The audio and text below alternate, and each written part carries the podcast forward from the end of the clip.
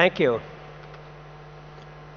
I am here to say I do not like design. Not the way it is done today. Because it's done by us, the elite, for everybody else.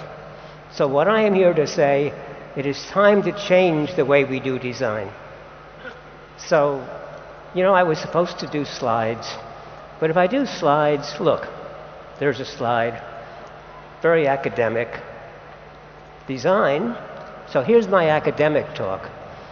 Design in the 20th century was all about style, craftsmanship. And we have beautiful, wonderful things that people make, and it's fun to hold and fun to own. That is not design in the 21st century. In the 21st century, design is a way of thinking, a way of solving the right problem, and it's time to stop having the elite design for other people and let everybody design for themselves. And when we do that, we can completely change the way that we work and the way the world works. The way we design today is we send people out, we send out the ethnographers, we send out anthropologists, we study people, we say, we know what your fundamental needs are. And then the design profession tries to design things that solve your fundamental needs. And then we manufacture them and sell them. Well, you know, that's a pretty weird way to do things. Don't you know what you need? Can't you do it yourself? If I look around the world, I find that people all over the world have figured out how to take care of their own needs. Sometimes it's not very elegant, sometimes it isn't really completely functional, but they have figured out what they need and the directions to go, and so why can't we just help them? Help them do it in a richer, more sustainable way. And think about this there are 7 billion people on this earth, all of whom have great needs. There's no way there are enough professionals to solve their problems. They need to solve them by themselves. And worse, sometimes we love to send our design students, our designers, to other parts of the world. We send them to India, we send them to Africa, we send them to South America, we send them to impoverished areas and then we figure out the things that these people need and we present it to them. And sometimes they're very elegant and beautiful and wonderful, and they win design prizes, but they do not work. If you want things that work in an area that has great needs, the people who live in that area know what they need. They know what they can fix, they know what they can make. They're quite capable.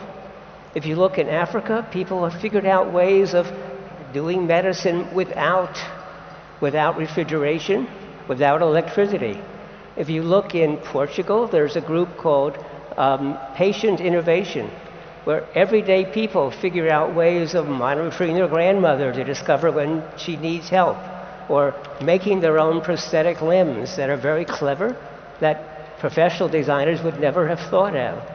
My favorite is a, is a young child who thought that his hands were too small. So he made, he, he was missing an arm.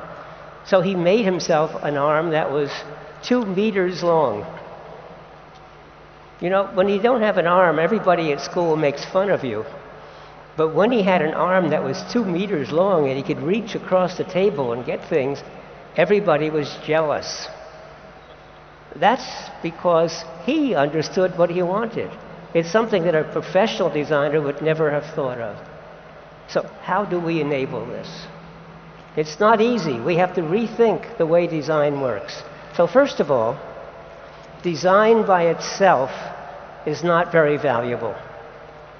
Because design is figuring out, you know, what we want, what we should do, but you need to do it to make it valuable. So I don't want to talk about design anymore.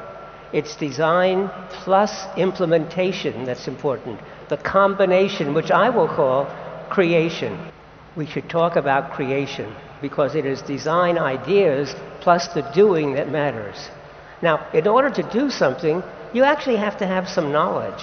And so we have to have learning. So design plus, crea- plus innovation, or design plus implementation or creation, requires some underlying knowledge. And, but the correct knowledge is not the knowledge we get in school.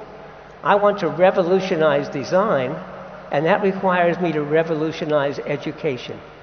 And the way I want to do education is what I call just in time learning. That when I'm trying to build something, I discover I don't know enough.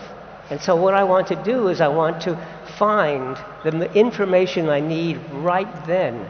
And that's when I am really motivated to read it and understand it and use it. In fact, today, the world's most powerful learning institution is not the classroom, it's not the university, it is the internet, which allows us to find movies, allows us to find people writing little articles saying, Oh, I had this problem and here's how I solved it. That's what's so powerful about just in time learning, where people really want to re- learn this information. And instead of lasting for many months, these modules should be as long as they have to be, which might be 30 minutes, it might be an hour, it might be a week. But it's whatever the amount of time it requires to learn just the knowledge I need at the moment. So, we're going to change design. Now, suppose I develop something that's clever. Wouldn't it be nice if other people could use it, could learn about it? And so, in addition to having learning material, I want to be able to produce learning material. I want to tell the world what I've done so other people can copy it, make it better, improve it, distribute it. And so I need some sort of way of taking what people know and sending it out to the world. And that same thing may be useful as a learning module for the next people who want to go even further. So, what basically we need to have to make design really work for people is first of all, we combine the thinking and the doing. And second of all, we have just in time learning modules to make it possible. And then finally, we have a way of distributing our knowledge so anybody in the world can use it and make sense of it and make it better. So, let me give you some examples. Because this actually doesn't completely work. Sometimes it takes experts. So, let me talk about the system that is called Arduino. There was a design school in Italy, the city of Ivrea, And in Ivrea, there was a bar where people went to drink every night. And the name of the bar was Arduino. And many of the instructors said, the problem is we'd like to teach our designers to use electronics, programming, electrical, mechanical things. We want them to build things that move around and that do things. But the designers don't know enough. So the experts got together and they produced a system called Arduino, which produces, it's a very simple circuit board, and they produce a very simple language so that people could program the circuit board to control motors and lights and could read in sensors and could do powerful things. But they made it so it was relatively easy to learn. So they also produced learning modules, just in time modules, and they also produced a way of making this open source distributed to everybody. This is experts designing things for, well, medium experts, for designers. Now, designers are able to take this information and use the learning modules to learn how to use Arduino and create interesting things. And when they created interesting things, they put it up into this cloud of knowledge so that other people could learn from them and do them. And so designers were now producing things for other people, including they were producing tools that other people could use to make many powerful things. So notice this is a two step process. First, experts produce things for designers, And they knew stuff, so learning modules come up, and they produce new stuff, so learning modules go up. Now, the second step is designers use the learning modules to produce things that they put up in the sky for other people to use and for other people. And now the last step is everyday people, you, me, people who have no technical background, can take what the designers have produced and make new things for ourselves. And so this model shows how we can go from experts to everyday people, but in the end, we empower everyday people. And you know, a good example of this is IKEA furniture. IKEA sells pre-assembled, you know, furniture. You can buy a table or a chair or a bookcase. But what's neat is you can think of this as not a table or a chair or a bookcase, but as parts.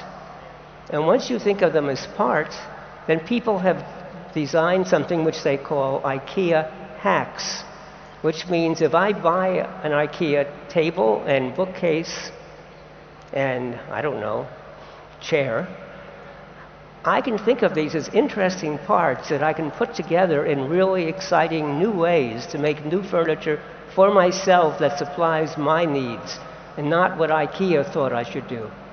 And so you can now go on the internet and look up IKEA hacks and discover how to make your own quite amazing things by buying several pieces of IKEA and producing it. Now that's a good use of design. Basically, designers producing toolkits and designers producing the knowledge that other people can then use to satisfy their real needs. And that's where I think the future should lie. So, what we are trying to do at the University of California, San Diego, is to make this a worldwide phenomenon. Now, some of you will say a lot of what I am talking about already exists. And that's absolutely true. And I consider that wonderful.